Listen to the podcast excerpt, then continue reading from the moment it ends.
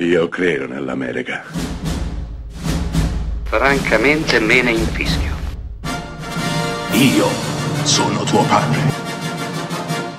Anna Nishimasa. Rimetta a posto la candela. Rosa bella.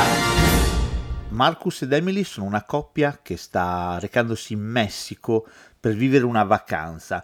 Sono estremamente morigerati, estremamente inquadrati, quasi noiosi. Lì incontreranno Ron e Kyla, esattamente l'opposto, festaioli e sempre alla ricerca di nuove emozioni.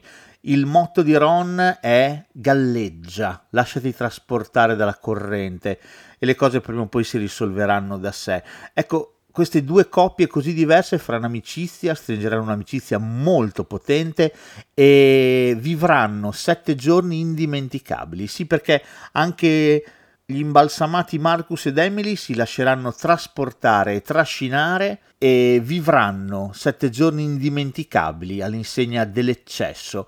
Quello che non sanno è che settimane dopo, mentre si stanno preparando per il loro matrimonio, vedranno arrivare inaspettatamente Ron e Kyla, che si sono autoinvitati alle loro nozze. Ovviamente da questo nasceranno mille situazioni più o meno esilaranti e le due coppie impareranno veramente a conoscersi, perché chissà, forse è vero che abbiamo comunque sempre da imparare gli uni dagli altri, anche dalle persone più insospettabili e più diverse da noi.